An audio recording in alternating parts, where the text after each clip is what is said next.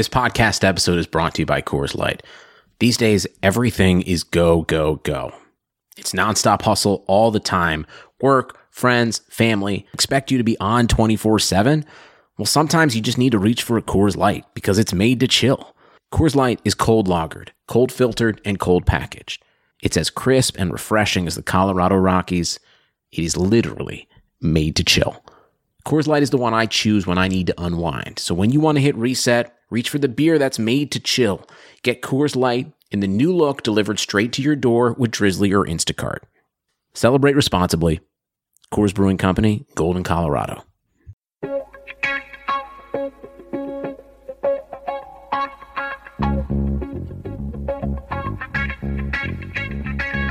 Karlsson, Karlsson, världens bästa Karlsson. Karlsson, Karlsson, hoj här kommer Karlsson. Karlsson, Karlsson, ingen faktiskt ingen annan Karlsson spelar jag så bra som mig. Carlson!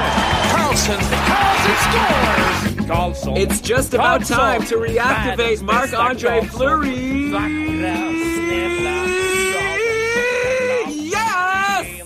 Thank you, everybody, for tuning into another episode of the Keeping Karlsson Fantasy Hockey Podcast, the best fantasy hockey podcast in the world, hosted by two people who own Erik Karlsson in at least one pool. I'm your host, Elon Dubrowski, and with me is the fantasy hockey robot himself, Brian Calm.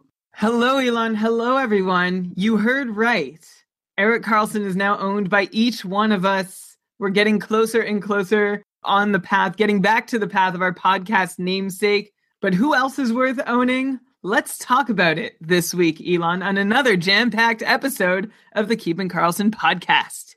Yes, I am excited for this week's show. I wrote a big, you know, it's fun, Brian, because I like do my prep for the show and I list out all the questions I want to ask. Then I get very curious, like, what are your answers going to be for all of my questions? Luckily for me and the listeners, we don't have to wait much longer. But before we get into it, let's of course mention that we are presented by DobberHockey.com. How'd we land that? How do we get presented by the best fantasy hockey website out there? Lucky us, and lucky for all of us for having this site in existence. They have articles every day, rankings of players. You've got your daily ramblings, of course, and then a bunch of tools on frozen pools, including line combinations, which I'm going to, of course, reference all throughout the show, starting goalies over goalie posts. It's the best. Check it out, DobberHockey.com. Brian, let's get started with injuries. The first fantasy hockey headline of the week. We've got a few of them. Last week, if you recall, we had like a bunch of goalie injuries that we went through. And actually, a lot of those goalies might be coming back soon, which is nice. But we've got one more goalie injury to tack on, hopefully the last one for a while. But here's another big name goalie starter that's going to be out for a while. Roberto Luongo suffered a lower body injury on Monday and had to be helped off the ice in a game against the Islanders. It's a real bummer for Luongo and his owners as he's been having a terrific season 928 save percentage in 15 games, only six wins, unfortunately. And it's not like the Panthers can't score goals. Maybe it's been some bad luck or maybe just a lot of shots against, but a great save percentage, not many wins. Either way, it really sucks because Coach Bob Boughner said that he's going to be out for an extended period of time. Here's a quote whether that's three weeks, four weeks, five weeks, we're going to have to see how his rehab goes, that kind of thing. He'll definitely be out a while. So, not good. And Brian, you know what that means? It's rhyme time. James Reimer is back in the net, and that's kind of a scary proposition right now because he kind of sucks. He let in three goals on 19 shots in relief on Monday, let in four on 39 in a 6 4 win over Winnipeg on Thursday, then five goals against on 28 shots in the 7 3 loss to Colorado yesterday. So Reimer coming in as the starter, it hasn't gone well. If you recall last year, Luongo got injured. James Reimer was pretty decent. This year, he's been like horrible just overall. He has an 888 save percentage in 16 games, which of course makes it an interesting question of whether people should add him or not. On one hand, Luongo's going to be gone a while. Florida's not like a terrible, terrible team. You'd think you'd want to have their starting goalie. On the other hand, if you're going to play a goalie that's going to have a sub 900 save percentage every game, that's not going to help you. But like Reimer hasn't always been this bad. Last year he had a 920 save percentage. The year before 922 when he split the year between Toronto and San Jose. So which is the real James Reimer? Like and Brian, like how confident are you in him being able to settle down and get back to at least above 900, maybe even start approaching his numbers from last year? Well, first off, I, I think I take issue with you saying the Florida Panthers are not so bad. They currently rank 27th in the league with 26 points in 29 games, and they're in a bit of injury trouble, which we'll get to outside of the crease. But first, yeah, the injury to Roberto Luongo did not look good if you saw it live or like the GIF or whatever. Uh, nobody watches it live. I should know from by now, Elon. Uh, so if you saw the GIF at your convenience, at your leisure, you saw that instantly something could be wrong. And so far, yeah, we don't know when he's going to come back. And rhyme time, well, it should be rhyme time, but has not been that time quite yet. We've had Jekyll and Hyde from James Reimer for quite a while now. Sure, he was a 920 goalie last year, but Reimer did that while being terribly unreliable. Fewer than half of his starts qualified as quality starts. And that's a weird thing to be an above league average goalie, but one who can't put up more than half of their starts as quality numbers. For context, since the last lockout, only three other NHL goalies have put up a 920 save percentage or better while starting 30 or more games and having fewer than 50% quality starts. The others were Ondrej Pavelec, Craig Anderson, and New York Ranger Cam Talbot. Those all took place in 2014 15. So it is a rarity for this sort of inconsistency to be coming from a goalie who is putting up actually good numbers. Uh, Reimer is, of course, seeing a lot less of that up and down action this year because, well, he's just staying down. There hasn't been a whole lot of up. He's second last among starters in even strength goals saved above average per 60 minutes, ahead of only Craig Anderson, look, when James Reimer was acquired by Florida, I thought it was great for them, great for him, and I long felt that he had solid starter upside since his start turn with Toronto back in the lockout shortened 2012-13 season. But based on what we've seen lately from Reimer and the Panthers, I'm not that into him. I'm not that into the team, and so I'm not very confident in giving him starts. Get him in there if you need starts. Otherwise, well, start start at your own risk. Okay, well, we're going to get to another goalie who might be in free agency. Let's see if people can guess listening, listening now who might be available in free agency that I might like better than James Reimer moving forward, not only for you know, a better numbers, but also for starts. But uh, that'll be a little tease. But basically, you're saying, Brian, you could add him, but you'll be nervous when you do. Florida play, plays four games next week, including Detroit on Monday. So that might be a nice way for Reimer to get eased into the week. And then we'll have to go from there and see how he does. I'd imagine if Reimer continues to struggle, the new backup, Harri Sateri, will get in the net at some point. Is he any good? Who's that guy? Harri Sateri, aside from having one of the greatest names in hockey, is a fourth round pick of San Jose back in 2008. He put up not very good numbers in their farm system for three years before crossing the pond and heading over to the KHL, where Sateri put up a 929 over the last two seasons but the Finnish keeper still has not figured out the AHL, has a 906 save percentage in 12 appearances with AHL Springfield so far this year. Though, to be fair to him, none of the team's other two goalies who have seen time have fared well either. Here's the thing, though I think Sateri has to get a crack if Reimer keeps showing all Hyde and no Jekyll, but I'm not so sure he's capable of taking sustained advantage. So I, I don't think he's someone you need to add. And you're seeing Reimer struggling. Oh, they got to go to their third stringer. I don't think they're going to turn to him for that long or that quickly.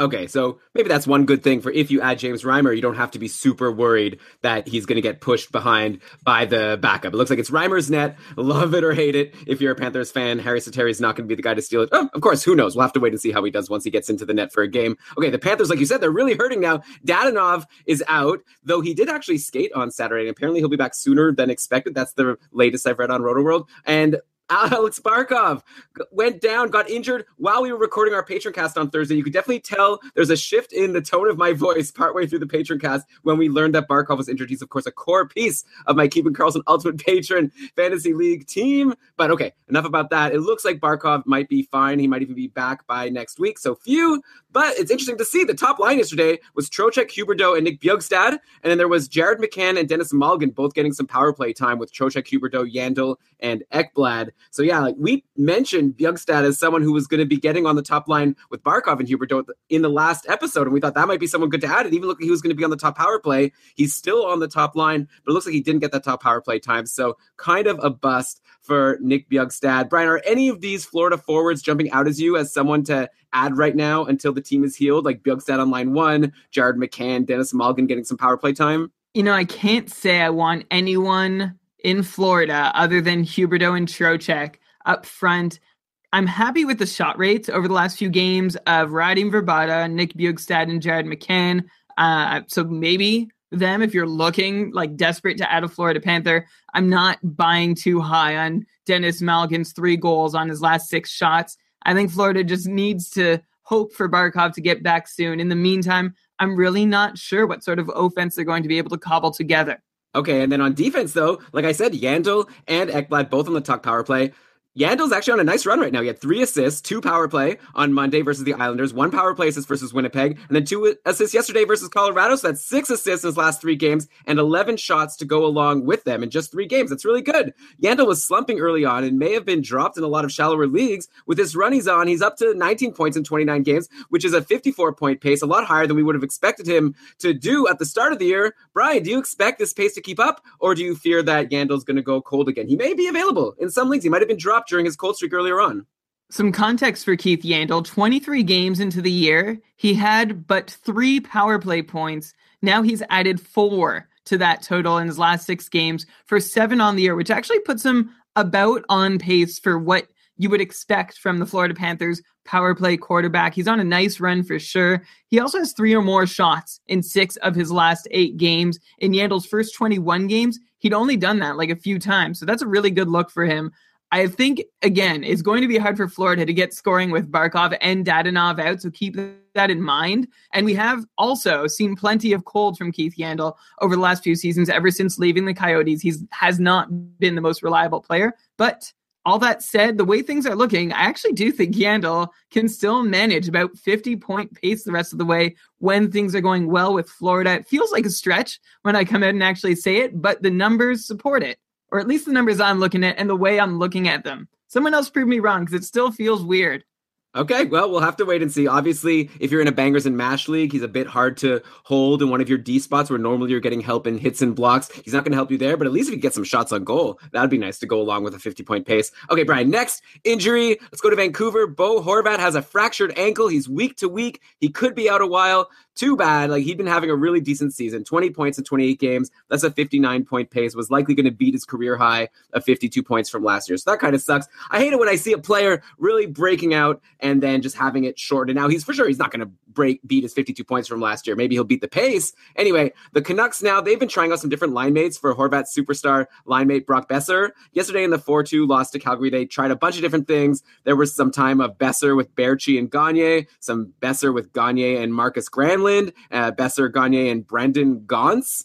I, so I don't know if we even need to talk about him. Marcus Granlund, by the way, has taken Horvat's spot on the top power play with Boeser, the Sedins, and Edler. He actually had a power play assist yesterday on a Brock Boeser goal. So I guess is Marcus Granlund the player that benefits the most from Horvat being injured, or maybe Gagner playing with Boeser? Like, would you be adding either of these guys, Marcus Granlund or Sam Gagner? Well, first up, before I answer your question, I did want to just rewind back to Florida for a minute and talk about Aaron Ekblad doing pretty well. He has 15 shots in his last three games. He scored a goal in each of those games, one of them on the power play. He had an assist before that. So he had actually gone quite cold for a very long time. I'm not even going to count up those games, but he's currently on a four game point streak. Just uh, you know, when when we talk about Yandle, people are probably wondering, well, how's Ekblad? Where does he fit into the picture? Still, I think Yandle is going to be the primary point producer from the blue line. Okay, going back to your question about Marcus Granlund, Sam Gagner, do they benefit from Horvat being injured? I don't think either Granlund or Gagner step into Horvat's production just because they step into Horvat's role. I think what I'm going to do is just keep an eye on them. It never hurts to add a top power play guy when you can, though. So consider Granlund if you're if you have a dearth of guys in good deployment situations. But aside from that, I'm not rushing to to grab either of the two.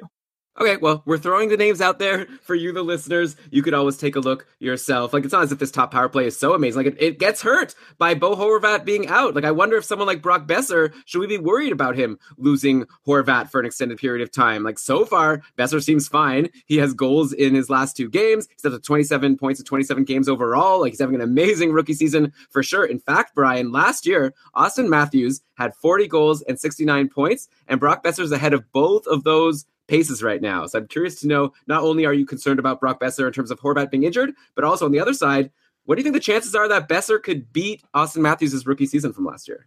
Well, if you picture Brock Boeser and Auston Matthews in a Mario Kart time trial race where, where you have Auston Matthews as the ghost racer and Brock Boeser is the actual, he is ahead of him at the moment, not just in pace, but in actual production. Uh, he is ahead of where Auston Matthews was after 27 games last year. Last year, Austin Matthews at that mark had 12 goals and eight assists for 20 points with 97 shots, averaging almost 17 and a half minutes of ice per game. Well, Boeser has 15 goals, 12 assists for 27 points, but 74 shots on goal. So that's 20 fewer than Matthews did after 27 games. And uh, Boeser's also playing about 80 seconds less per game on average than Matthews was seeing through 27 last year. Thing with Boeser, though, is he's got regression coming in all three of the numbers I look to. Uh, that means uh, the the the racers. Uh, I guess in time trial there are no other racers. I was going to really try and push forward with Mario Kart. If Boeser was in first in the Mario Kart race, the racers behind him would be getting all kinds of red and spiky shells because the three numbers, uh, individual shooting percentage, on ice shooting percentage, and IPP, they're all high for Brock Boeser. So those will knock him off his point per game pace once they regress and maybe down or below what Matthews has managed. So let's not get too pumped up yet because Brock Boeser can't. At least I don't think he can continue converting on one in five of his shots. That would make him an extraordinarily special rookie. But if we do still give Brock Boeser the benefit of the doubt and call him a high end shooter in the NHL, he could conceivably get to 34 goals with his present shot rates and still be able to outpoint Auston Matthews. Uh, going back to the 34 goals number, though, I'm going to take the under on that one if you ask me the rest of the way. Okay, so it sounds to me like you're saying to try to sell high on Brock Boeser if you're saying he's already producing it at, at an unsustainable pace, and now Bo Horvat is injured, and I, you've got to think Horvat is a big part of Boeser. Like he's scoring all these goals, Horvat is dishing it to him, getting all those great assists. I don't know if Sam Gagner is as good, so yeah, maybe check to see what you can get for Brock Boeser right now. You might be able to pull someone like elite, like I don't know, look really high, like a Hubert Huberdeau or a Jamie Benn, like I don't know, see what you can get for Brock Boeser. See if you could really steal a guy who was drafted in the first couple rounds of your of your league. Okay, Brian, also on Vancouver. Last week we pumped up Loui Eriksson, Alex Edler, as they both were doing really well. Edler was on the top power play, Eriksson playing with Sedins. Unfortunately, if people listen to us, they probably hate us right now. They might not even be listening to this episode because both those guys went pointless this past week. No points in three games. Do you think people should still hang on to them if they added them? Like it's a bummer that they cooled off, but they're still in the same situations. And Vancouver has a really nice schedule next week. They play Monday, Wednesday, Friday, Sunday. And this is a week where the schedule is really jam packed on Tuesday, Thursday, Saturday. So you're going to get games out of these Canucks. The question is, are they going to do anything for you? Yeah, that is the question. They haven't done anything for you lately. If you've added them, I had Loui Eriksson in the cupful. I dropped him today. I streamed him out for some help on the last day of the week. The friendly Vancouver schedule would be the primary reason to hang on to Loui Eriksson or Alex Edler or make an early play for Gagner or Granlund. Eriksson and Edler specifically, and I guess the whole group, maybe they get better deployment than some of your other bottom roster or underperforming pieces. In that case, go ahead and add them for the good schedule. Otherwise, just keep watching because they'll have to show a little something for me to get really into adding them. Edler could theoretically, though, like him, is, him especially, uh, he could have better deployment than your number four, five, six defenseman, depending on how deep your league is. So still consider him, even though there hasn't been anything recently from him. Yeah, we always have to remember when we're playing fantasy hockey, like you can't just look at the last three days and then make that like your primary decision maker for the future. Like Edler was in a good situation last week. I feel like, you know, his chances of getting a point tomorrow were almost like uh, I was about to say just as good as his point, his chances to get a point like the first game of last week. Maybe Horvat being injured decreases that somewhat, but he's still in a good situation. So yeah, I wouldn't like totally drop him if you were excited to add him to your roster before. Still helps with some like shots and blocks. Okay, next injury, Jaden Schwartz. He sustained an ankle injury yesterday yesterday versus Detroit, and word is he'll be gone for a while. So this sucks. Like last week, we had a bunch of injuries, but none of them were super long term that I can recall. Now we've got Horvat, Luongo, now Jaden Schwartz, all going to be gone for a while. Schwartz, he's not even going to be reevaluated until six weeks from now. So who knows how long he'll actually be out. This is another huge bummer, a worse bummer than Bo Horvat because Schwartz was having an, an amazing, amazing season 35 points in 30 games so far. So that's a huge loss to his owners. You're not going to be able to replace him. Huge loss for the Blues, of course. Of course, so this opens up a spot on the top line and the top power play in St. Louis. So we definitely have to dig in here and see if there's anyone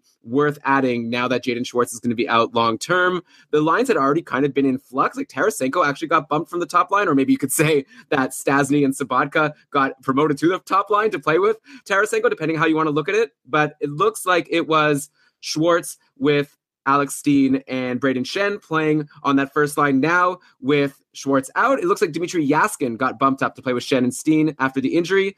Tarasenko stuck with Stastny and Sobotka. Yesterday it was Paul Stastny who got promoted to the top power play in Jaden Schwartz's spot. So that's really good for Paul Stastny, who's, who's already playing with Tarasenko. So last week I think we were saying maybe it's time to finally let go of Stastny, but maybe hold on because he's playing with Tarasenko. Now if he's going to be on the top power play as well, I'm not even going to ask you, Brian. I'm going to say like probably you want to hang on to Paul Stastny at this point or stream them in if you can. So, Brian, I'm going to name some other blues for you and tell you a little bit about them. And then I'll be curious at the end to know which of these guys do you think have potential. And they might be, these are all people who I think might be in free agency and people might be wondering if you think they should add him. So, I already talked about Paul Stastny. He's cooled off, but if he's going to be playing with Tarasenko and on the top power play, I think he's good. You got Vladimir Sobotka also playing with Tarasenko at even strength, and he's been on a nice run with one goal and five assists in his last seven games, 21 shots in that span. Also, Sobotka's been getting huge minutes, so you know that's obviously not going to decrease now that uh, main top six guy is injured for a while. Then we have the aforementioned Dmitry Jaskin, who like was promoted to the top six during the last game. We'll see if he gets to stay there moving forward. He'd already been on a bit of a run. He's currently riding a three game point streak, even with super low minutes, which could increase. Like those minutes could increase. So this could be good news for Dmitry Jaskin if he could stay playing with the red hot Brayden Schenn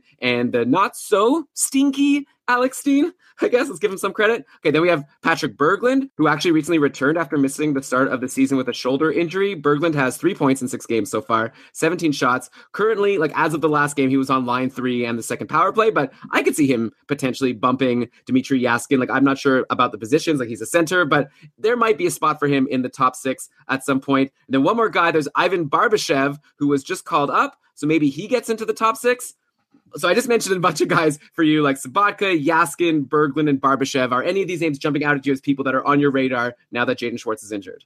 First off, what a bummer for Jaden Schwartz having a crazy good season. And we've seen him be derailed by an injury before. So it's a real, like you said, it's a bummer to see it happen again. As for all the other St. Louis forwards you mentioned, I can't say there's one that really stands out. Going through them quickly, I mean, Dmitry Jaskin's the guy who we always say has a shot to produce with opportunity. So there's that for him, even though we've seen him get that opportunity and not do it before.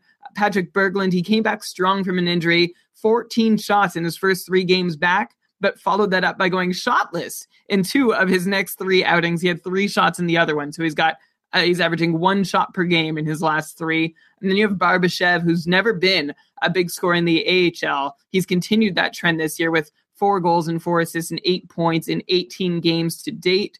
Sobotka is probably the guy I like the most of the group. As you said, he's on a nice run, has good minutes. He's playing with Tarasenko, and clearly, I'm not really convinced by anyone else. There is, of course, Paul Stastny, who is always worth a look, but Sobotka is the guy whose short term outlook changes the most here with Schwartz's injury.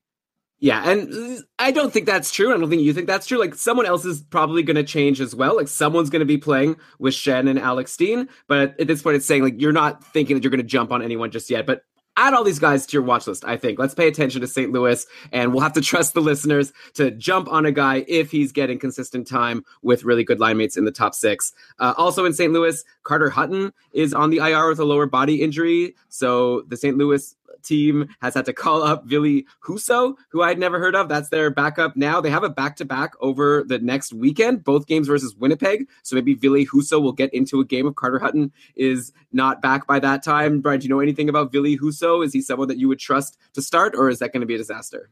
Ville Husso, would I trust him to start? I don't know. I know very little about the guy. Here's what I do know. He is an early fourth round pick of St. Louis back in 2014. Uh, Husso started last year in the ECHL, played his way into the AHL where he put up a 920 save percentage over 22 starts. Uh, just an 896 goalie and eight appearances so far this year. But it doesn't really matter because Jake Allen is clearly the guy in St. Louis. Although, try this on for size. I want everyone to play along. I'm going to tell you, come up with a number for Jake Allen's save percentage this year. Just have it in your head. I'll give you like three seconds. Jeopardy music isn't going to actually play. So I'm um, now I'm going to tell you that his save percentage is 912 on the season, and I bet you spotted him at least five more save percentage points than he deserves. Am I right, Elon? Yeah, I thought he was higher. Like, obviously, since you asked the question, you had to account for that. But I feel like, is it due to a slow start? Like, how's he been doing lately? So lately, well, I'll, I'll, go how his numbers came about, how he's in 9 12 now. He felt badly off his huge start this year. He had a real rough run through most of November that bled into December. He had a real rough run through most of November when he posted an 887 over 12 games. The thing is, few of us even noticed because the guys ahead of him scored so much. Allen only lost three times in regulation with an 887 save percentage over 12 games. He had seven wins with those awful numbers. Anyway, Jake Allen is currently back on the upswing. He's stopped 57 of the last 58 shots he's faced over the last two games and is unlikely to be spelled for more than a game at a time by Ville Husso, who probably has a slightly better shot than Harri Sateri at putting up a decent start. And what he does have above Sateri is he's got a good team in front of him that won an 887 goalie seven games. So if they can win Jake Allen games when he plays poorly, then there's a decent shot they can do the same for Husso yeah, so he might be a good guy to watch for a spot start later on in the week. And Jake Allen, definitely don't think of him as a 9 12 goalie if you're considering trades or anything like that. I think we all are pretty confident that Allen is going to be at least league average. He's been pretty good lately. And I'm not even done with injuries on St. Louis. Apparently, Alex Pietrangelo took a puck off his foot yesterday. He's not playing today. Actually, the game's already started. St. Louis is winning 1 0 against Buffalo. Oh, Brayden Schenn scored, assisted by Joel Edmundson and Alex Steen. So there you go. Some up to the minute news here. But yeah, Pietrangelo's injured. Definitely grab Parayko for however long Pietrangelo is out if you can. I think that's obvious. Parayko is already doing great. He has 11 points in his last 12 games. Five of those points have actually come on the power play, even though he's been on the second power play unit, which is obviously great for him. Maybe one day he'll prove me wrong and steal the job from Pietrangelo. But definitely right now, while Pietrangelo's injured, you got to grab Colton Parayko if it's like super shallow league and he's available somehow.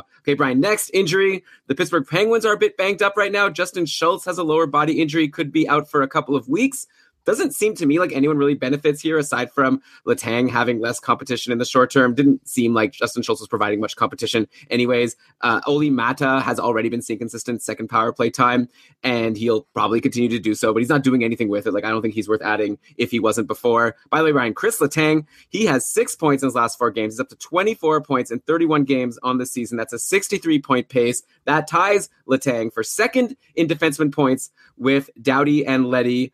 John Klingberg, by the way, is in first. I bet you wouldn't have guessed that Letang, Klingberg, Drew Doughty, and Nick Leddy would be leading defensemen in points at this point in the season. That's interesting. Now, I don't want to jinx anything, but I'm just going to remind the listeners that we did say at the start of the season, we, someone asked us about if they should trade Chris Letang, and it wasn't like the greatest return. And I recall saying, don't trade him now. Wait until he goes on a really good run to start the year, and then if you're nervous about his, you know, injury potential, then mm. maybe trade him once he's doing well. So I don't know if you should do that. I don't know what's going to happen. All I'm saying is Chris Letang is looking really, really good right now, and he's healthy. And I'll bet a lot of people would be happy to add him to their teams. In the interest of no jinxes, that concludes our Chris Letang talk for this episode.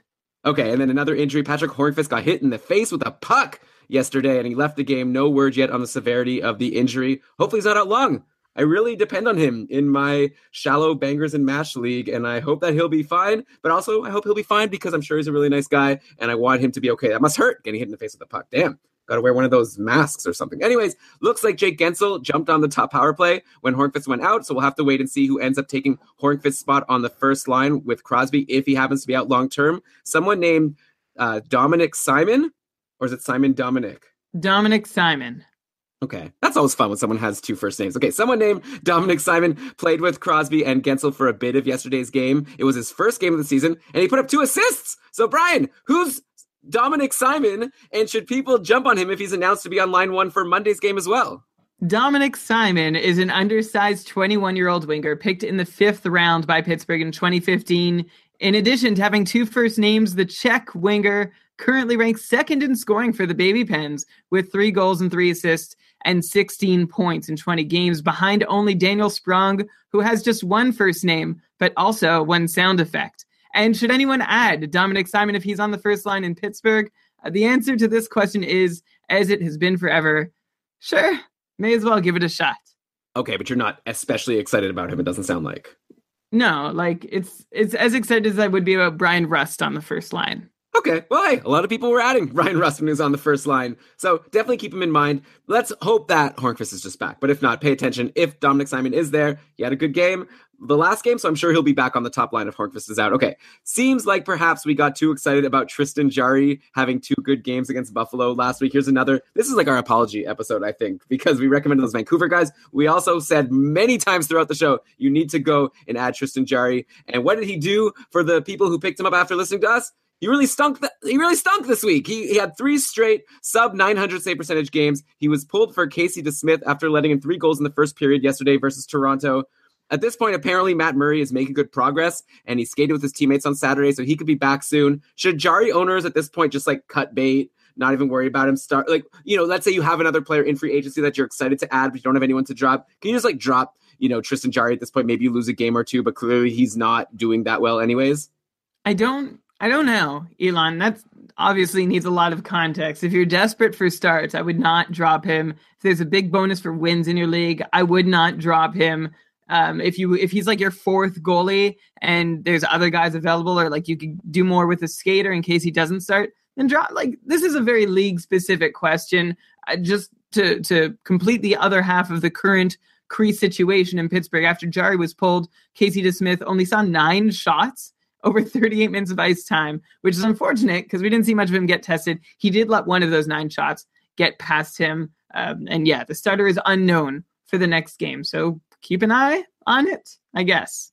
Okay, I actually dropped Tristan Jarry in my shallow league. I had added him as soon as the injury to Matt Murray happened. I actually had Antti Raanta on my IR. I just added Raanta when he was already IR eligible. I like added him just to stash him, and now I decided, ah, I'm just gonna put Antti Raanta back on my team. He's he had a good game. We'll get to him actually in the injury section. Okay, we're still in the injury section. And Brian, how about before we finish the injury section, why don't we just take a quick break and take a second to thank our sponsor for this week's episode. And those are our friends over at FanDuel. FanDuel is so fun. It's daily fantasy hockey, and it's a great way to build a new team every single day. You don't have to worry about if you listen to us and added Edler and Eriksson and like blew your week. Like, forget those guys. Or now buy them for cheap on a day on FanDuel because probably their price has gone down. Because, by the way, how, how it works, you got a budget, you got to build your team based on your budget. It's a lot of fun. It's a lot of fun trying to pick those like you know, it's it's kind of like you, you take your Kucherov or your Crosby or whatever, and then you have to find these budget guys to fill out the rest of your roster. I really enjoy this new contest starting every day. You play whenever you want, something for everyone, lots of contests to choose from, starting at just one dollar. Just pick a contest, choose your team, watch your score real time. We have our Keeping Karlsson FanDuel League running every Tuesday, and I kind of suck. So this is again my week of admitting that I suck about everything. I guess I did really badly last week. Brian did great. I came in what like 21st out of 25th. yeah, right? you really blew it. I was up there in third. I don't even know where you were. Congratulations to NHL 94 Rooks, which like I don't know if NHL 94 rules was taken or was just a really careless typo. Uh, but you snuck snuck the win uh, from well, I guess I wasn't that close. So congratulations to you. I will get you next time. Elon, how do people get in there? How do they join? You go to fanduel.com slash Carl, I was going to point out that the way I built my team last week was I decided I was going to take only players who we discussed on the previous episode. That just goes to show how good our advice was from the previous episode. Well, you but the the thing was players we discussed, not necessarily like that's hot and cold guys. My team faltered because I I invested heavily in Pierre-Luc Dubois and Artemi Panarin. I thought they'd score a few more goals or be in on more goals against Columbus. Bummer. I Tristan Jarry, who lost to Rangers. Anyways, okay, good job to NHL 94 Rooks. Join us, you know, Monday night. It's going to open. The contest is going to open. You just go to fanduel.com slash K-A-R-L. And also, you even get some other bonus thing when you sign up for FanDuel. Brian, why don't you tell our listeners about that?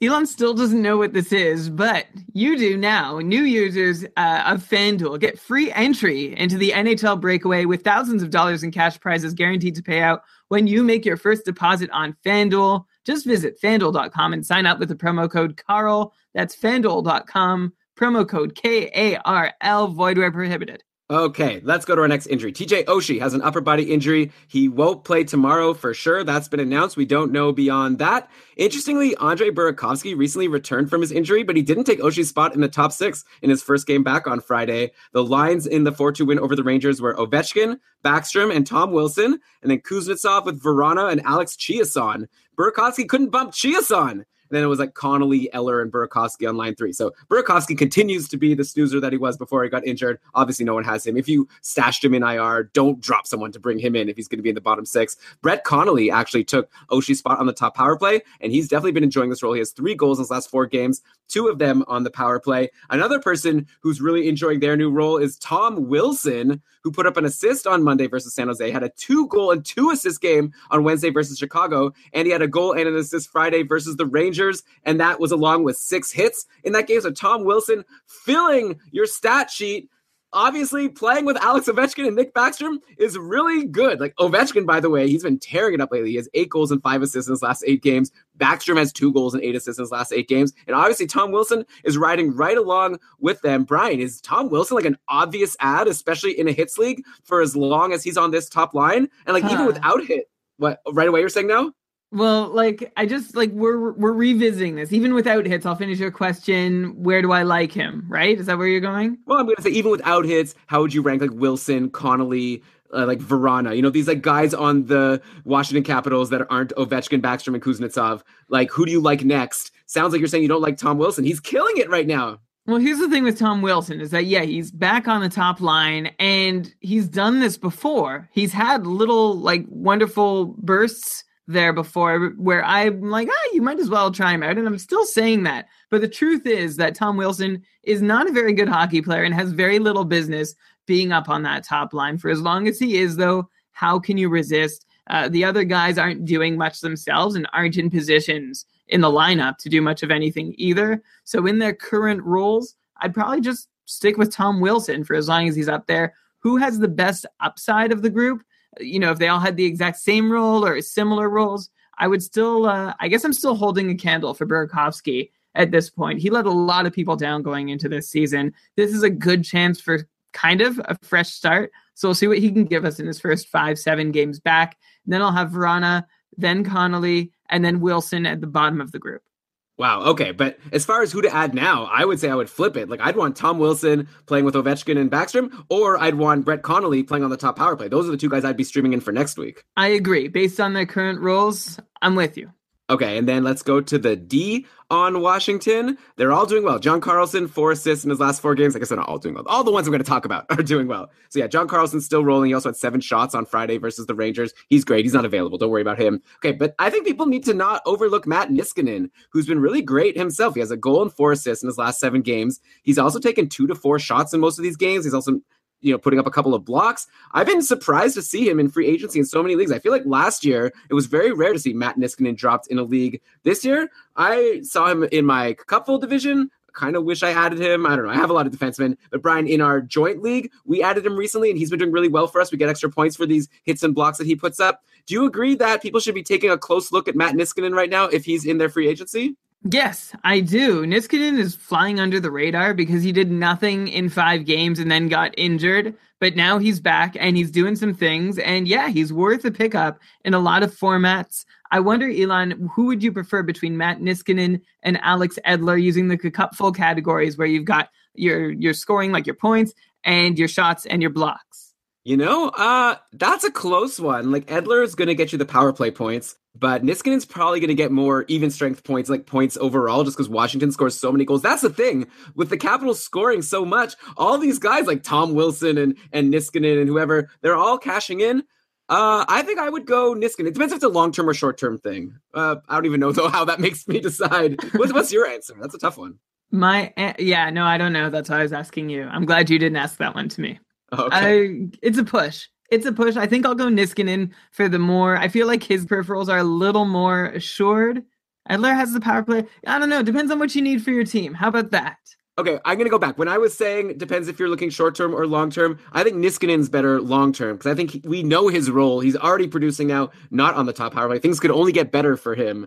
Edler, who knows? He could get bumped. Maybe Del Zotto gets another shot on the top power play, or Derrick Pouliot, or you know, like Vancouver has a lot of guys. Edler also is more injury prone. So yeah, give me Niskanen unless you're looking like very short term. Like Vancouver does have that good schedule next week, so maybe I would take Edler for next week. So okay. By the way, Dmitry Orlov has six assists in his last eight games. Speaking of Washington defensemen, I assume you'd rather Niskanen over Orlov. Yes, I would prefer Niskanen and Edler over Orlov. Okay. Another defenseman injured. Uh, Hampus Lindholm is out for Anaheim, and there's a bunch of people that should be coming back for the Ducks next week. And we already talked about the Ducks a lot last week. So, Brian, how about this? Let's make a deal with our listeners. We know there's a lot of stuff going on in Anaheim, so why don't we just table this? We could like start next week's show with Getzlaf and Silfverberg and Rakell and all these people being back. We'll look at what's going on on defense with Hampus Lindholm being injured. We don't know, right? Everything we say right now is not going to matter because all the lines are going to get jumbled all around. But definitely keep a watchful eye out for what's going on on Anaheim. See who's playing on the top power play with Getzlaf. Probably I would want to add that person, assuming Getzlaf is back at 100%. So, okay, Brad, that's the injuries. Let's go to our second fantasy hockey headline of the week. Want to try to guess what it is? Outjuries. Of course. I don't even know why I say it. It's not even a headline. It's more like a topic.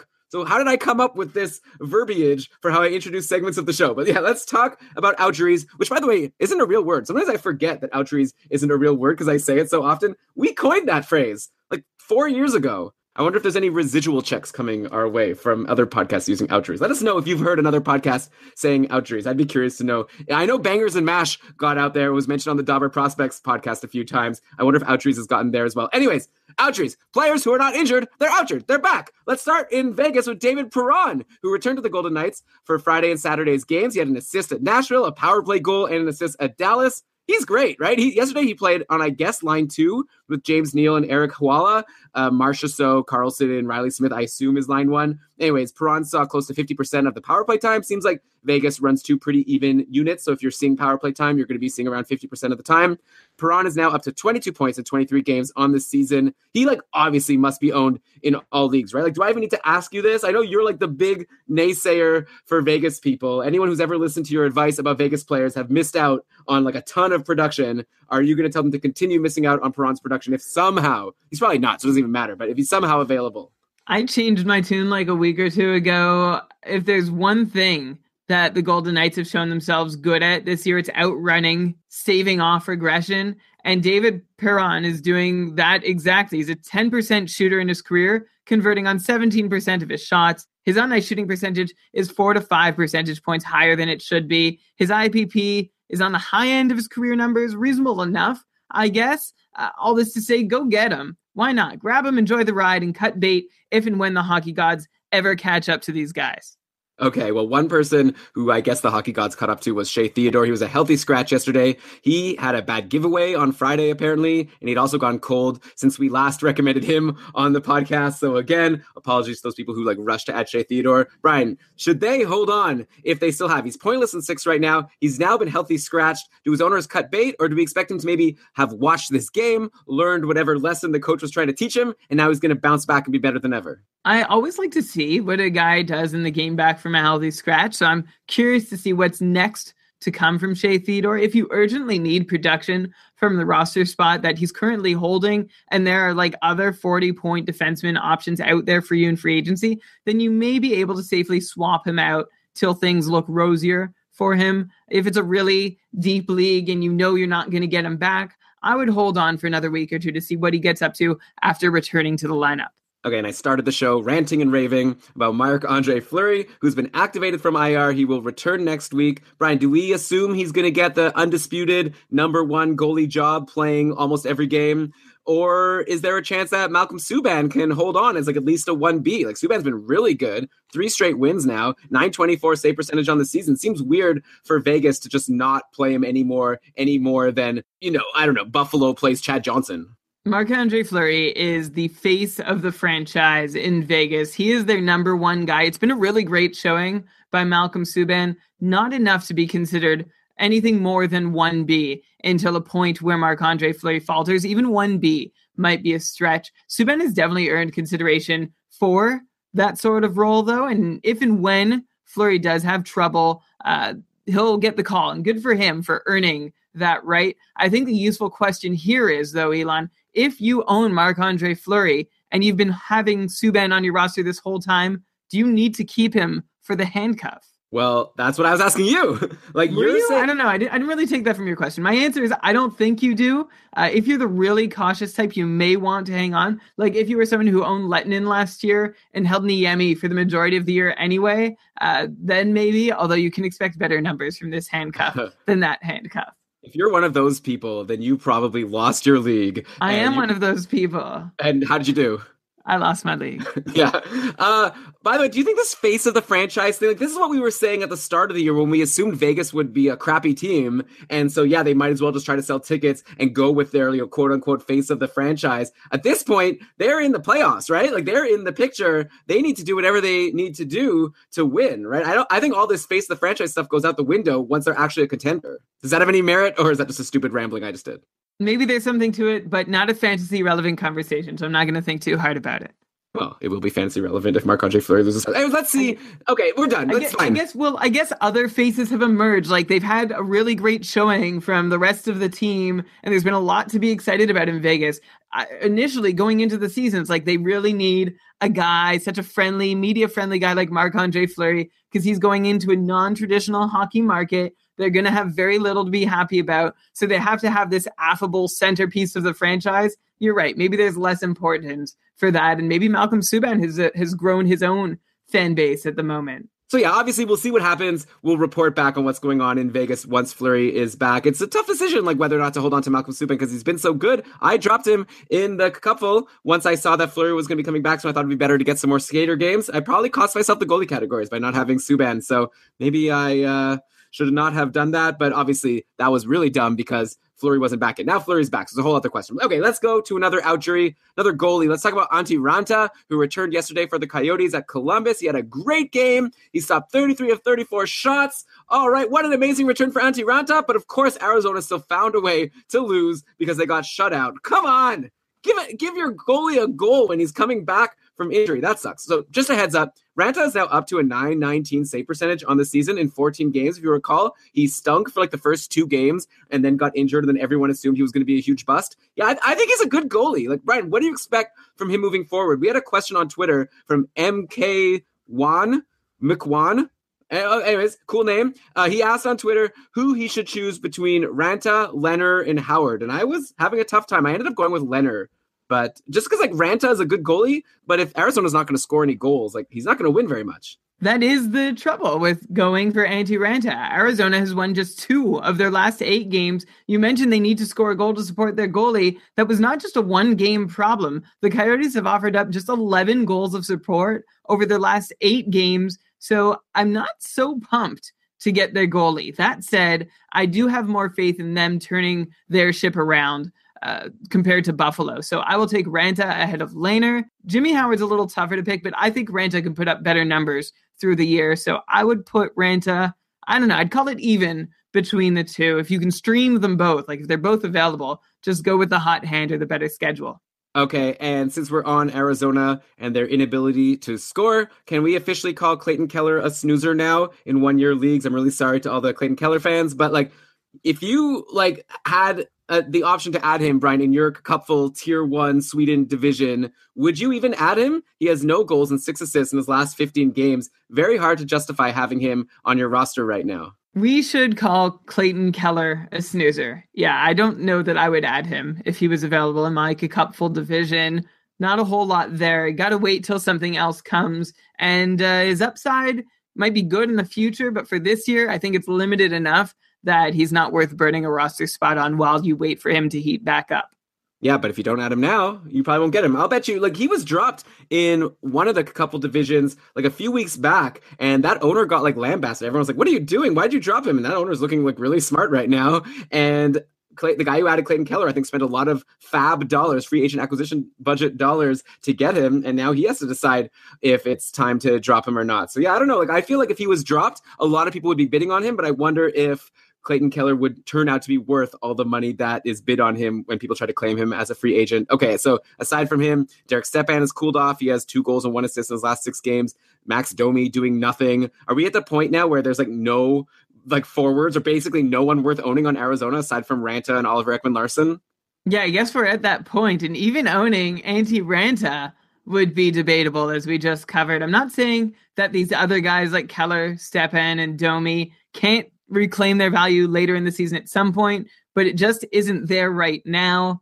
And uh, even if those guys are taken in a really deep league and you're still hankering for a coyote, how about this name that I want to throw out there? Christian Fischer, two goals, four assists for six points on 20 shots in his last eight games. Not seeing a whole lot in the way of deployment, though. Uh, he's played with Keller and Dylan Strome in Arizona's most recent outing. That's the end. There's no conclusion. Just like to throw out a deep cut every once in a while. Yeah, so you can pay attention to Christian Fischer, but I don't think you should add him. I think we've talked about some other players that you might want to add ahead of him if we're talking about how Arizona's having trouble scoring goals.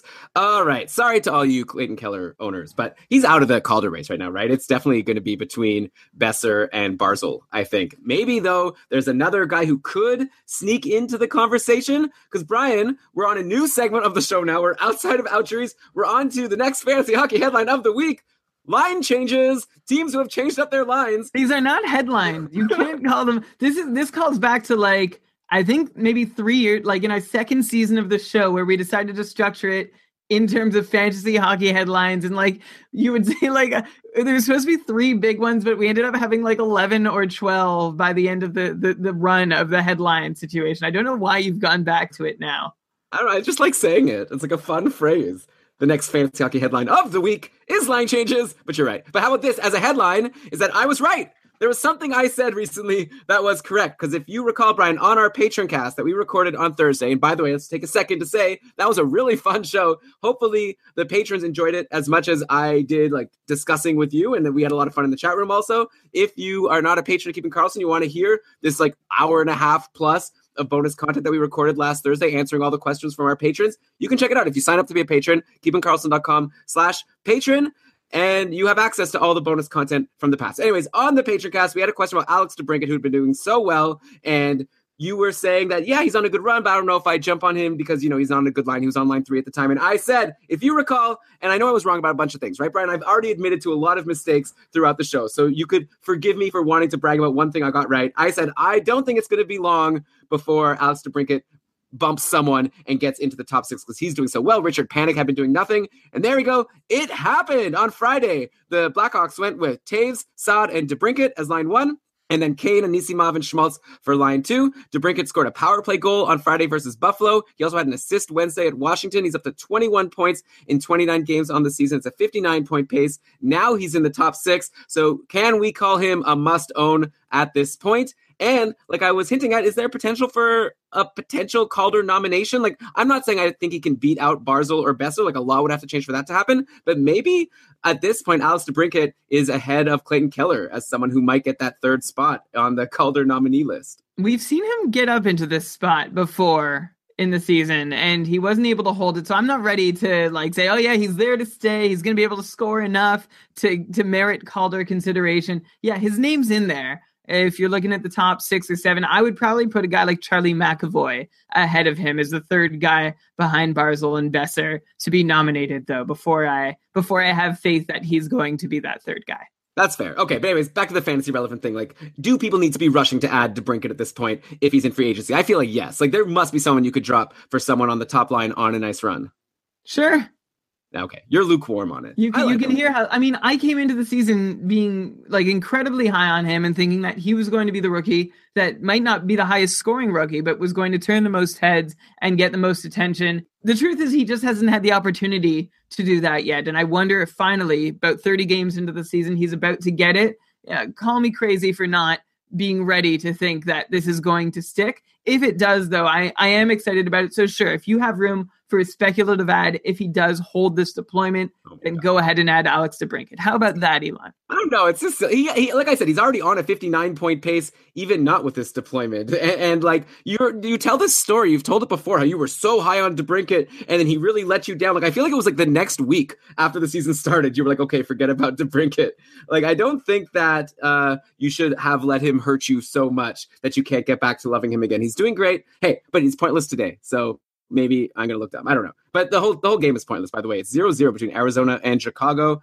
Corey Crawford, I'm, I wasn't planning on bringing him up, but he's come back from injury and he's been great. And Scott Wedgewood is playing today. So we had a lot of talk about Antti Raanta. Maybe Wedgewood will challenge. Eh, I doubt it. I know you love Wedgewood. Anyways, okay, we're on Chicago right now. Let's also mention that Cody Franson is injured, not because I think that's super relevant. I know there's a joke in the Facebook group that I love Cody Franson so much. It's not true. But uh, now we have Gustav Forsling, who had a big game versus Buffalo. He put up a goal and two assists. We got a lot of questions. People asking us if it's time for them to add Gustav Forsling. I feel like he's not even on your radar at all, right, Brian?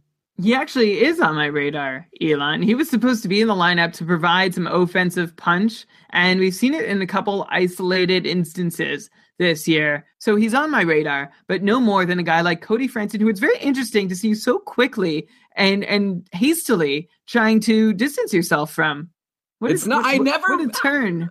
I was never close to him. This is fake. Like, this is not true what you're saying. Like, I think I said at one point in a discussion about Brent Seabrook, and I was saying, hey, you know, even Cody Franson's getting more power play time than him. Like, at the time, that was true. So, like, why would you hold on to Brent Seabrook? I was never saying that people should be rushing to add Cody Franson. And by the way, speaking of Seabrook, he's been seeing now a lot of power play time. He's been on the top power play, actually, but has gone 20 games without a power play point. Obviously, not doing much with it. And he actually just has two assists in his last 10 games. He has no shots in each of his last two games. That's before today. Obviously, no points today since the game is tied. Seabrook has five shots. Damn, every single time I want to ask you if it's time to drop Brent Seabrook, he has a decent game, and now you're probably gonna say, "Oh, he, t- he took five shots. He's probably worth holding." I'm curious to know, like, are you going to give permission for people to finally let him go, or now you're you going to say he's had a big shot game today? So it's the big return to 35 point pace is coming.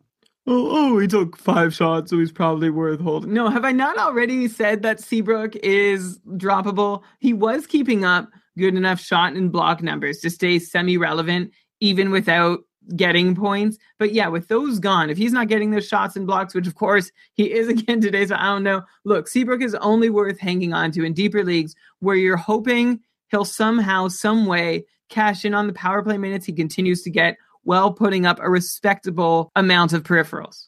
Brian, earlier in the year, you traded Kyle Turris for Brent Seabrook. Do you wish you could have it back? Turris is on such a good run right now. We'll get to him later. Yeah, but the guy I traded Turris to dropped him, and I still have Seabrook, so I guess I won the trade. Good job. Okay. Uh, we're on line changes. If you recall what Fantasy Hockey headline we're on, it's line changes. So uh, good news for Wayne Simmonds owners as he was promoted to line one with Giroux and Couturier a couple games back, and he's doing great there. He's responded with three goals and one assist in his last three games. If anyone cut bait on Wayne Simmonds during his cold streaks, they're likely beating themselves up now, but you had good reason to. He was like not doing very well, and he wasn't playing with players that you would think would help him produce much. Like aside from him, you know, being on the top power play, that's good. But now he's on this great line and he's doing great. And you know, the guy who he bumped, Jakub Voracek, you'd think, oh no, this isn't great. Now Jakub Voracek goes off the Couturier and Giroux line is on line two with Raffl and Filppula. You're like, ugh, he's not gonna be able to produce there. But no, Jakub Voracek's doing just fine. He had three assists at Calgary, one assist in Edmonton, three assists in Vancouver yesterday. So a nice little trip through Western Canada for Jakub Voracek. You know that he's up to 37 points in 29 games now on the year. Voracek is tied for fifth in league scoring with Johnny Gaudreau, and he's only behind Wheeler, Kopitar, Kucherov, and Stamkos, and he's not that far behind actually. Stamkos leads with 42 points. Voracek, like I said, has 37. Is Jakub Voracek this good, or do you see some regression coming, especially now that he's on the second line? Okay, so Jakub Voracek has seven assists in three games with Raffl and Filppula as his line mates. Three of those assists came on the power play. That makes sense. One of Voracek's assists came on a Valtteri Filppula shot, which is a rarity. The guy's only taken two shots in his last three games, and three of Voracek's assists at even strength came on a Michael Raffl goal. Uh, Raffl scored three times on seven shots since this line has been put together. So Jakub Voracek is good, but I also see regression coming. He's got to pay the piper, not just for the high on ice shooting percentage he's seen the last three games at even strength with Filppula and Raffl, but also for much of the season before that. I've said as much for Giroux and Couturier too. But one wonderful thing about Jakub Voracek's year to date, he is on pace for 305 shots on goal. That would be a career high for Voracek in his 10th NHL season. Not even just like a minor marginal improvement. It would be 52 shots more than his current career high of 253, which he set just last season. It's weird to see a player trending this way at this point in his career. Voracek turned 28 this past summer, but it is clearly also indicative of a role that he's been asked to play in the last couple of years yeah, you say that Voracek is going to see some regression coming, but for now, he's on a great run and he'll, he'll, still be good. Even if he regresses, he's like well above a point per game now. So even if he goes down, he could still be at like a 70, 75, maybe 80 point pace. Raffl and Filppula are his line mates right now. They're clearly enjoying playing with Voracek. Raffl has three straight games with goals. He has four points in that span. Filppula has four points in his last three games, and Filppula is actually seeing power play two time. Raffl is not. So are either of these guys worth a stream right now for you? And if yes to either, like who would you want more? Uh, I think I yeah I kind of answered that already in my like indirectly saying that Raffl scored three times on seven shots, Filppula once on twice. So I'm not not that big on either of them. I guess I'll take Michael Raffl just because he is taking more shots and scoring more goals. Um, neither guy, to be quite honest, has much business being on a second line. So uh, that's how I feel about them. I'm not going to get him. Uh, I mean, just because they like you said the same thing about Tom Wilson. It's like he doesn't deserve to be there, so you don't want to dignify. No, but Tom Wilson gets to play. I know. I said go ahead and get Tom Wilson. He plays with Ovechkin and Backstrom, Raffl and Filppula play with each other, plus Jakub Voracek, who is still like getting a, a good chunk of his production on the power play. Okay, that's fair. All right, so there you go. Tom Wilson ahead of Raffl and Filppula for you right now for streamers for the week. It sounds like. Yes, absolutely. Okay, let's go to Minnesota now. They've shaken up their lines and they've kind of made me regret dropping Charlie Coyle in the cupful. I really needed right wingers, but I let him go. Even though he was on a point streak, I just thought like he wasn't taking any shots and he was on the third line. So like I really couldn't see it continuing. And now he's in the top six and this is the this, these are the lines on Minnesota. Okay, last game they ran with Staal, Granlund, and Niederreiter, and then Koivu with Coyle and Zucker. So this is like very interesting just because Koivu and Granlund have been split up. And this is a long time that Koivu and Granlund have been together. Like it's it's very surprising to see them split. This is like when Benn and Seguin get split. You're like, what? Why? That's so but now that's actually very common. We'll see how long this lasts with the Minnesota lines. It's been great news for the aforementioned Charlie Coyle getting into the top six. He's currently on a six game point streak. He has nine points in 12 games this year. You said earlier on when he came back from his injury that you predicted a 55 point pace, I think, for the rest of the year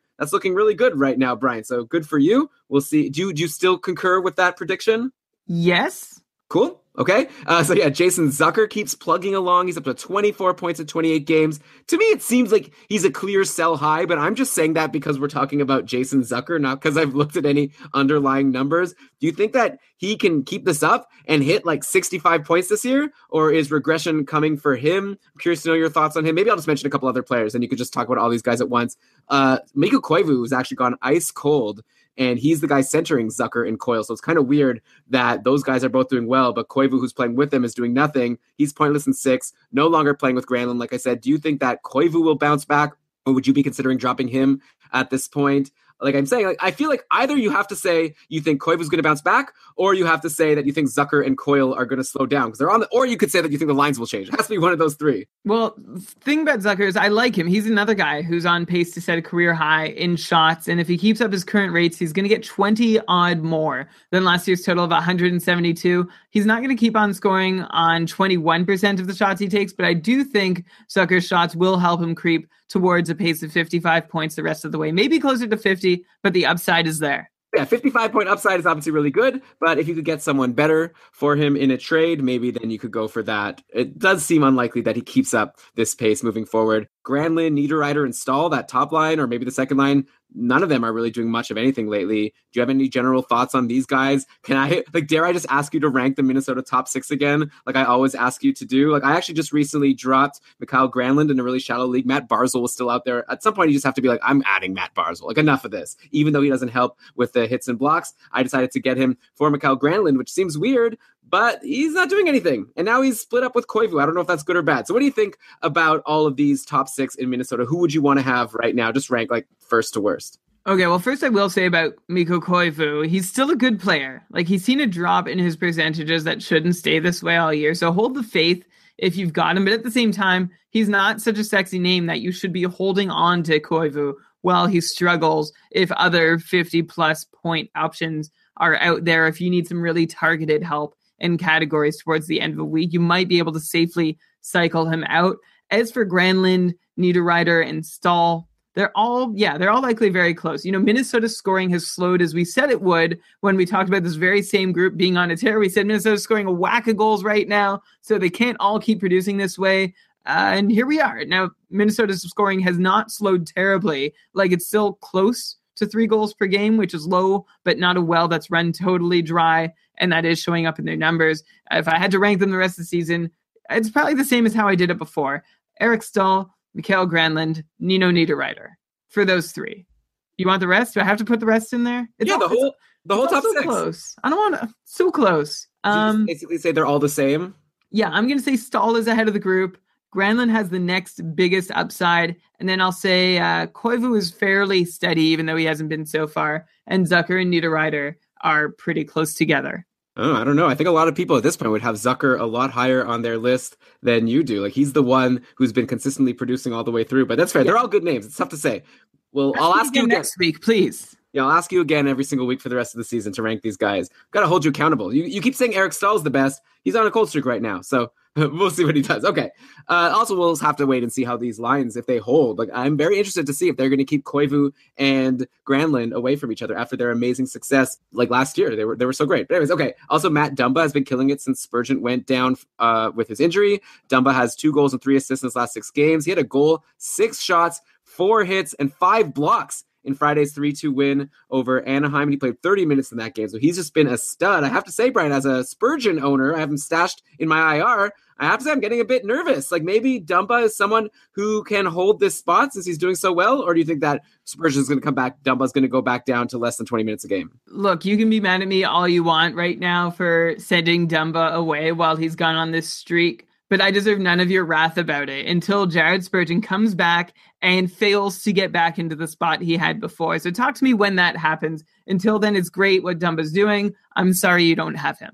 Okay. I didn't say anything about being angry at you, but I know well, that I'm reading. I'm reading between the lines. Okay, well, for those listening, uh, I made a trade for Brent Burns actually in the couple, and part of my trade, I traded Taylor Hall, and then the other owner asked that I send back any defenseman, and then I was going to get back Burns, and it was Brendan Gallagher, and I asked Brian, who should I send, Dumba or Johnny Boychuk? He said to send Dumba, and now I'm kind of regretting it because Dumba's doing really well. But yeah, like you say, we'll have to see what happens when Spurgeon comes back. I'm assuming Spurgeon comes back and he'll be fine. He was doing really well before he got injured, but Dumba's clearly proving that he deserves to be in this role on the top line or whatever, top, you know, pairing and top power play. Anyways, okay, let's go to Dallas now. They've shaken up their lines. Alex Radulov was bumped to the second line yesterday for Dallas's game versus Vegas. Devin Shore took his place on line one with Benn and Seguin. Radulov is now pointless in three games. Overall, he's been having a great year. He has 25 points in 30 games, but I guess we have to assume that pace will continue to decrease if he is off that top line for a long time. Actually, yeah, I, I, don't know how long this is going to last for Radulov. His pace looks good to me on the whole, so I'm actually okay with everything he's doing, and I don't feel like this is a permanent situation. I'm not getting upset about it.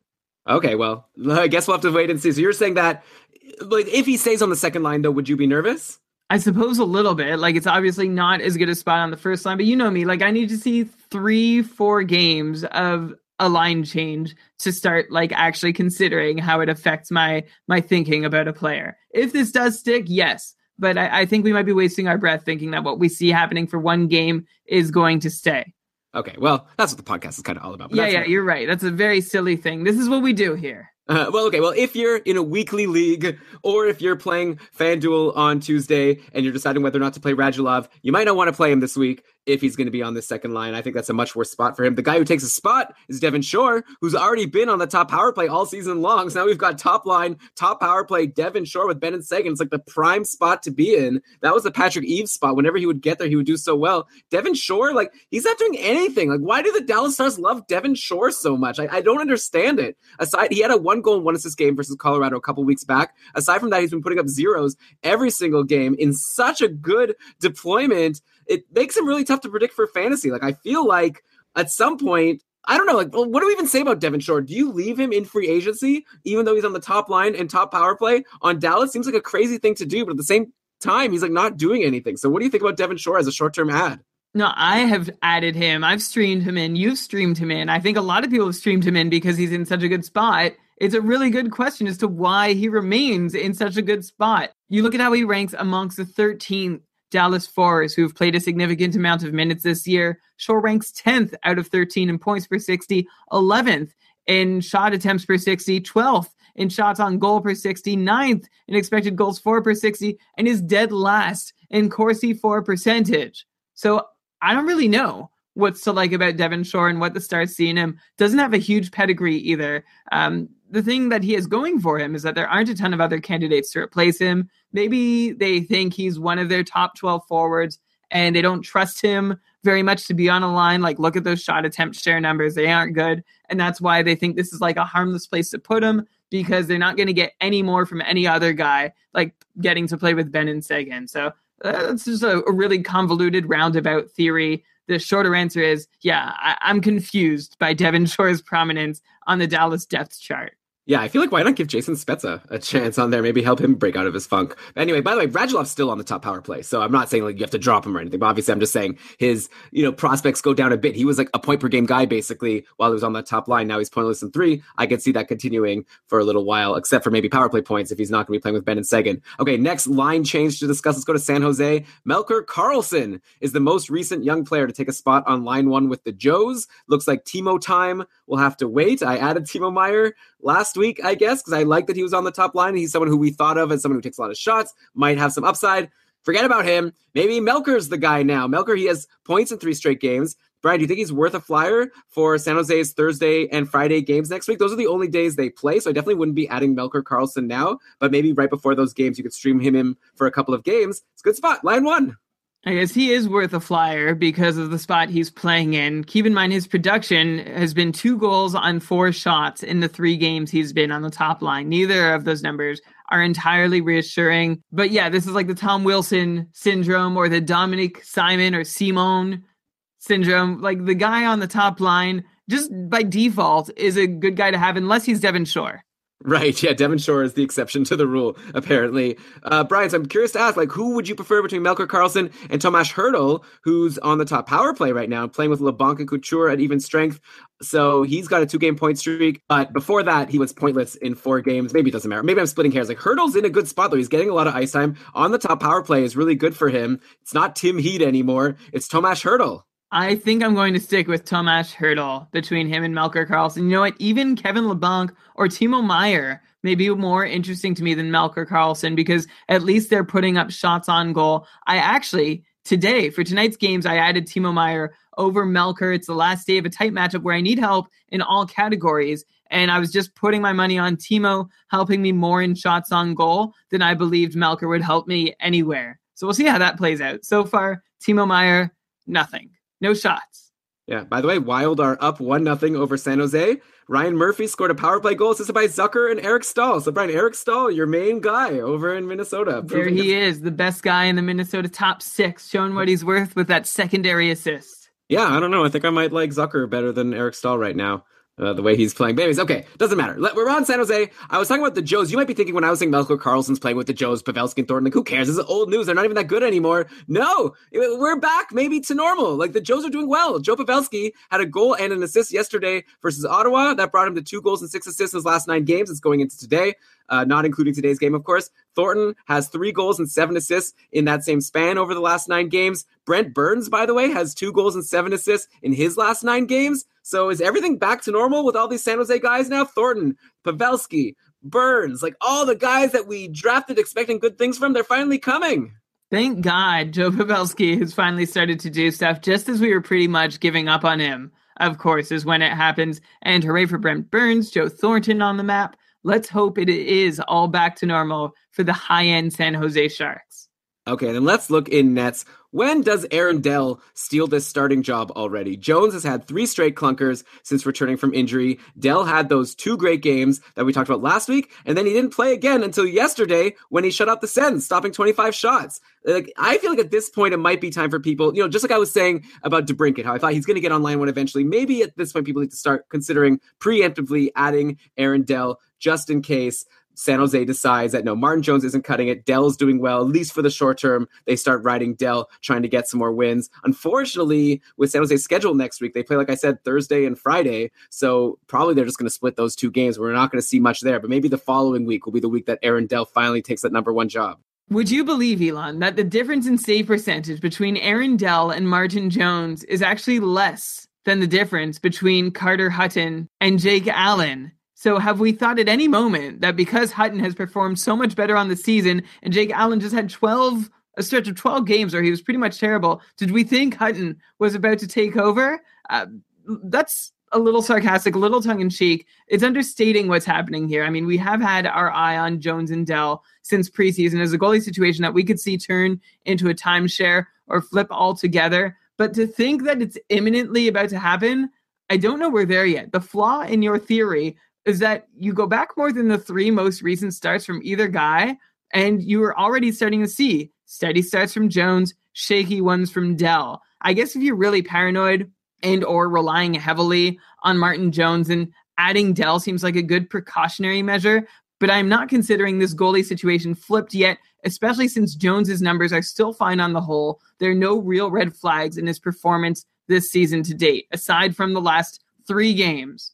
Yeah. Okay, Brian. Well, you could plant your flag there and tell people not to add Aaron Dell. But I think a couple weeks from now, when Dell's getting assistant starts, I don't know if it's going to last the whole season. It might be a Khudobin situation where he was doing really well and people who added him for like those two weeks really benefited. And then eventually, you know, you drop him for the next guy. I'm not saying like drop Martin Jones, but I'm saying that I like Aaron Dell. Like uh, you're saying like, it's about to happen. You're saying Aaron Dell is going to take over starting with the next starter, the one after. I'm not saying it can't happen. I'm just saying, like, it doesn't, I don't feel like it's as close as you're making it out to be.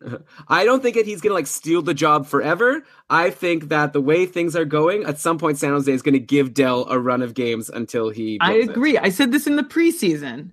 Okay, well, I'm saying on. it now. I don't know why we're arguing. I'm telling people to get Aaron Dell on your watch list and ready to add him for. I agree. Team. I think Aaron Dell is worth watching. Absolutely, maybe even a speculative ad, but I want them to do it for my reasons and not yours. Okay, fine. Okay, next line changes. I feel like sometimes you just want to argue with me. I think we agree. Never. Let's go to the next line change. Tampa Bay has shaken things up again. They put Namestnikov back on line one with Kucherov and Stamkos. So that didn't last too long with them being separated. Uh, overall, though, there still is the change from what the situation was a couple weeks ago because Tyler Johnson has stuck on line two with Point and Palat. Yanni Gourde is the one, you know, in line three, bottom six, purgatory. So definitely still forget about him. I feel like everyone on Tampa Bay, there's not much to talk about because nothing much has changed from last week. The only big takeaway right now for me is Tyler Johnson should probably be owned in most leagues. He's on an incredible run, two goals, seven assists in his last seven games. Even if he's not going to be playing with Stamkos, if he's on the second line with Point and Palat,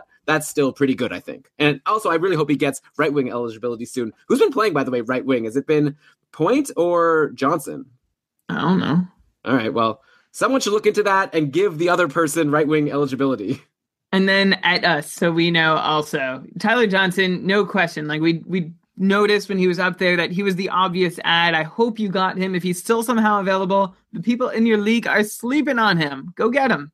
Yeah, for sure. Looking good. Okay. People were excited about Gaborik on line one in LA earlier this week. We talked about him on our Patreon cast on Thursday, but that appears to be over right now. So if you jumped and were excited to grab Marian Gaborik, I think he had a two goal game on Tuesday. But yeah, last game at least, the Kings appear to have put Kopitar with Tanner Pearson and Tyler Toffoli for a lot of the game. So a big shift from what they've been doing for most of the season. With the way Kopitar has been crushing it this year, I feel like anyone playing with him is uh, it's equivalent to playing with Crosby. Like you want to add these people. I feel like Pearson and Toffoli, who were already pretty decent fantasy owns before, are like must owns for as long if it continues at all. But yeah, for as long as they're playing with Anze Kopitar, like Toffoli already has 22 points in 31 games, even though he spent a lot of the season bouncing between line two and line three, not getting top power play time. He's still doing well. Brian, we dropped him at one point in our joint league. I feel like maybe we shouldn't have done that, especially if he's going to be online with Kopitar. We're going to really regret that. Uh, Tanner Pearson scored a goal and had an assist yesterday. He's on a run of two goals and five assists in his last six games. So he's on fire. I feel like both of these guys, Toffoli and Pearson, should be owned if they're going to be playing with Kopitar. Do you concur?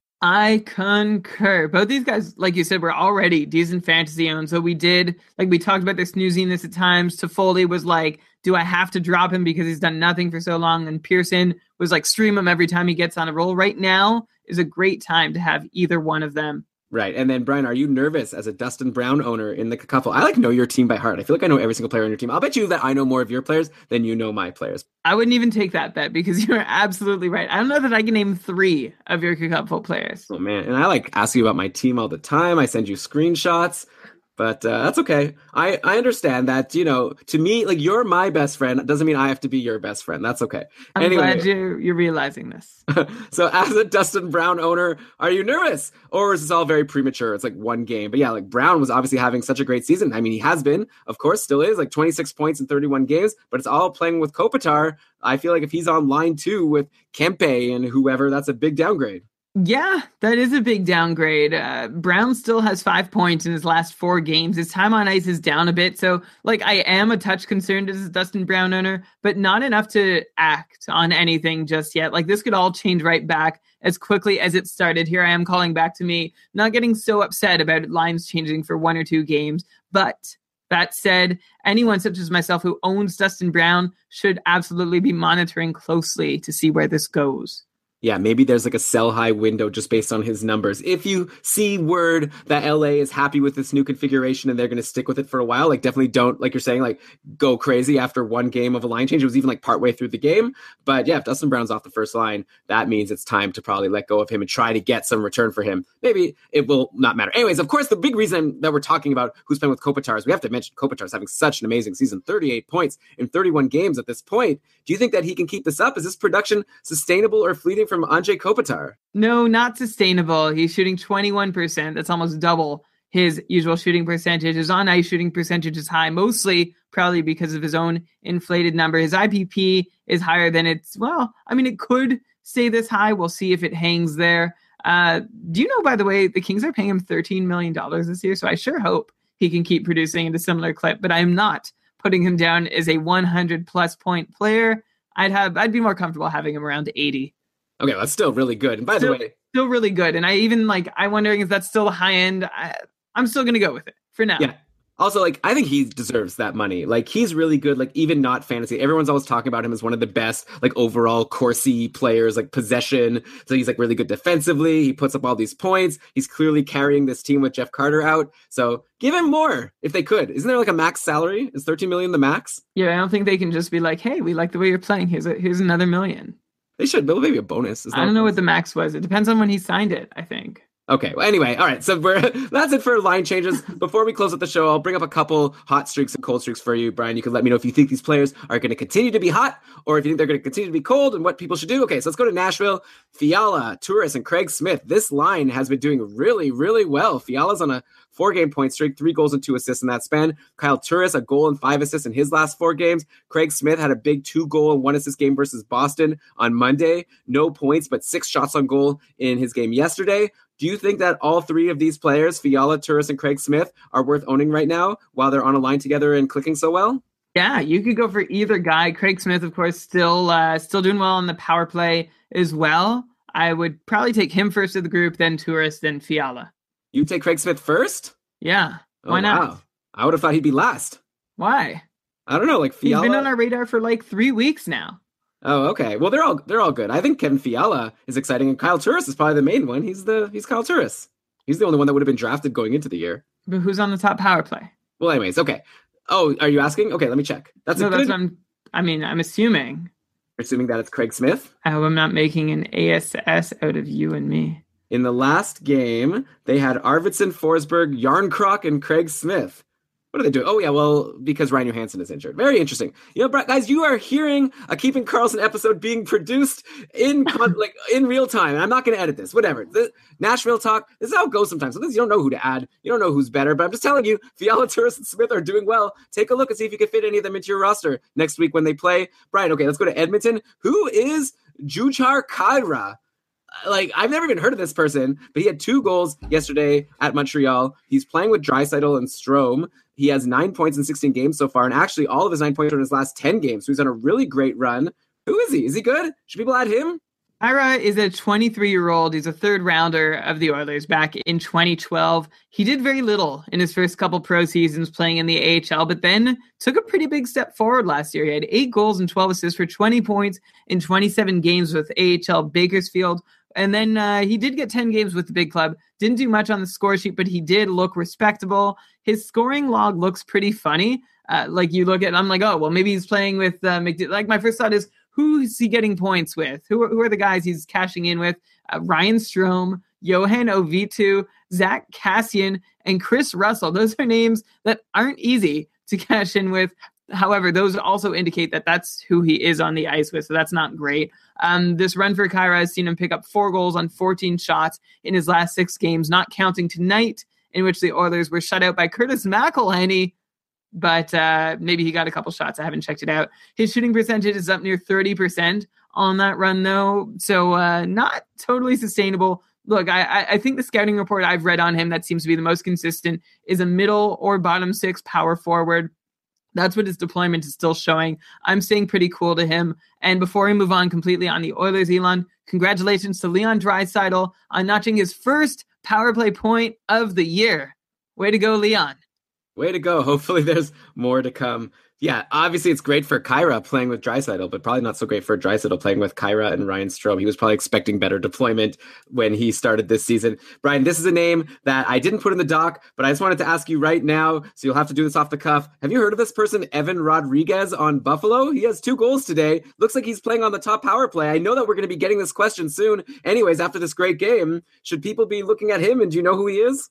I actually already had him up to talk about. I was going to throw him in at the end of the show. Yeah, two goals, one on the power play. He also managed an assist in the game before this against Chicago. So uh, good for him. I'm not sure if he's on the top power play though. He hasn't like I, I was checking out the lines live over at DobberHockey's uh, using the frozen pool line combo, and he's not consistently on the top power play configuration, but he has found his way in there. He's also playing at even strength with Sam Reinhart and Scott Wilson, which uh, doesn't make for a great spot on the depth chart either. Fun to see him score. I guess uh, I guess we'll have to keep an eye on him. Okay, yeah. Well, I'm looking at their real-time line combos for today's game, and it's definitely been Eichel, Evander Kane, Sam Reinhart, and Evan Rodriguez on the top unit. I'm assuming yeah. also with Rasmus Ristolainen. Uh, kind of strange that you're not seeing Ryan O'Reilly or Kyle Okposo on that unit. Man, these Buffalo players so disappointing. O'Reilly and Poso. Come on, I'm still holding on to O'Reilly. He has an assist actually today, but still uh, frustrating. Okay, cold, a couple cold streaks, then we'll end the show. Zetterberg kind of sucks now. He has only one assist in the last five games. I wonder. I know going into the season, you were saying that Zetterberg is the one Detroit Red Wing forward that you would want to own, or or something like you said he's the best one. At this point, like that's no longer the case, right? I guess not. He sure doesn't seem that ownable right now. And the worst news is that you're not seeing a ton of room in his numbers for him to regress in a good way. What we're seeing from Zetterberg, maybe about what we should expect to get the rest of the way. I mean, I still like him better than this 48 point pace, but that upside of 60 points looking pretty unlikely now. Yeah, I'm looking at Detroit. Like, there, maybe Zetterberg isn't worth owning, but I don't know which Red Wings are. Like, even the ones who were going on really good runs, like Dylan Larkin has gone cold, Anthony Mantha has gone cold. Not a great time to be owning Red Wings. Mike Green was on such a great run at the start of the year. He's got like one goal in his last five games yeah, it's a shame. I guess that's to be expected with the Detroit Red Wings right now. Okay, last cold streak of the week, Brian. Michael Ferland has really slowed down on Calgary. He has two points in his last seven games. Obviously, he was doing really well at one point, and he's on the top line in top power play. He's still on the top line in top power play with Gaudreau and Monahan, as far as I know. So it's an interesting question. Like, do you drop him now that he's cold, or do you consider him to be just as valuable as he was before since he's in this great deployment? Yeah, but how valuable was he was was he before? Like he was not worth adding until the run he'd been on a couple weeks back that caught our attention. So now Ferland is back there. He's back to being an unlikely contributor despite an outstanding deployment situation. Maybe he's got a better shot than the other guys in a in a deeper free agent pool to to put in a point on any given night because of who he plays with and the the the time he gets on the power play. But aside from that, no, there's nothing terribly exciting about him. Yeah, I don't know. I disagree. I think playing with Gaudreau and Monahan is good. Like, I think those two are like good enough to warrant wanting to have with. Like, I feel like we give so much credit to who's playing with Crosby, who's playing with McDavid. I feel like, oh, you know, Benn and Seguin, for example. Like, I think that playing with Gaudreau and Monahan, that's one of the best lines to be on. And he's on the top power play, and he produced for a while. So even though he's on a cold streak, he's clearly shown that he can produce with them. So I would say to hold on. Calgary plays four times this week, so I wouldn't be dropping him now if I had him. Well, I guess I'm not saying okay, maybe I am saying drop him. I I'm just saying like what we saw in the last few weeks where he was super fantasy relevant. That's not the norm. This is the norm.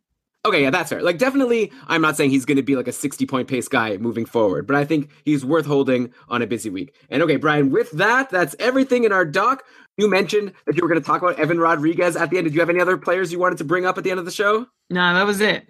Okay, so then we're good. This has been fun. Another Sunday night live show in the books. Thanks to everyone who joined us in the chat room. You could join us, by the way, every week in the chat room, keepingkarlsson.com slash live. We record every Sunday at 8 p.m. Though I guess with the holidays coming up, we are going to have a bit of a different schedule. So we'll let you know on Twitter and we'll let our patrons know in the Facebook group what's going on with our holiday schedule. But yeah, thanks a lot for listening. If you like the show, we'd love to hear from you. Tweet us at Keeping Karlsson. Let us know what you think. Also, you can ask us your fantasy hockey questions there. We're happy to help. If you are happy to help us, we wouldn't mind a five star review on iTunes. That always helps raise the profile of the show. And it's like a free thing for you to do. If you wanted to throw us a couple bucks, if you wanted to buy us a beer once a month for one of us, throw us $5 a month as a patron. That would be amazing. And you get some really great perks back, including access to our bonus episodes if you at a certain level you get access to our patron only facebook group where there's fantasy discussions happening all the time. Brian and i giving in-depth responses to fantasy questions. On twitter you know i could be like a little like oh would you take this guy or this guy? I'll go this guy. But you know i'm not going to be able to write a whole essay for you like on facebook anyway. All that said i think we can cue the outro music and brian why don't you go ahead and read us the credits All right, this episode of the Keeping Karlsson Hockey podcast was presented by DobberHockey and supported by our patrons, including our newest ones, Michael S, CHB, and Nick B. Welcome to the gang. Uh, this episode was researched with help from DobberHockey, Frozen Pool, Dobber Prospect, Corsica, Hockey Reference, Hockey Viz, Hockey Database, Elite Prospects, Rotoworld, and Fantrax. great job as always brian this was a ton of fun. Oh, I didn't say one of my nicknames for you. Didn't in the last episode I called you something? Uh, The maestro of the matchup? Yeah, I was waiting for it this week. What happened? Yeah, okay, well, here it is. Here's my one, and then let me know if you like it and I can use it next week. Because I have a list of these names for you. What do you think about you're the player projection pundit? Is that good? Yeah, I could be that. Okay, maybe maybe at the start of the next show. I got excited about yelling about Marc Andre Fleury. Anyways, okay, the outro music is playing. So what am I doing not ending the show? Great job as always, and we will catch you all for our mailbag show on Thursday if you're a patron, and if not, we'll catch you on our next regular episode next Sunday. Until then, keep on keeping Karlsson. And also, happy birthday, Dina, my wife. She's turning. Well, I'm not gonna say what she's turning, but her birthday's on Wednesday, so she's not even listening to this. I don't know why I'm saying this, but just wanted to throw it out there. Bye.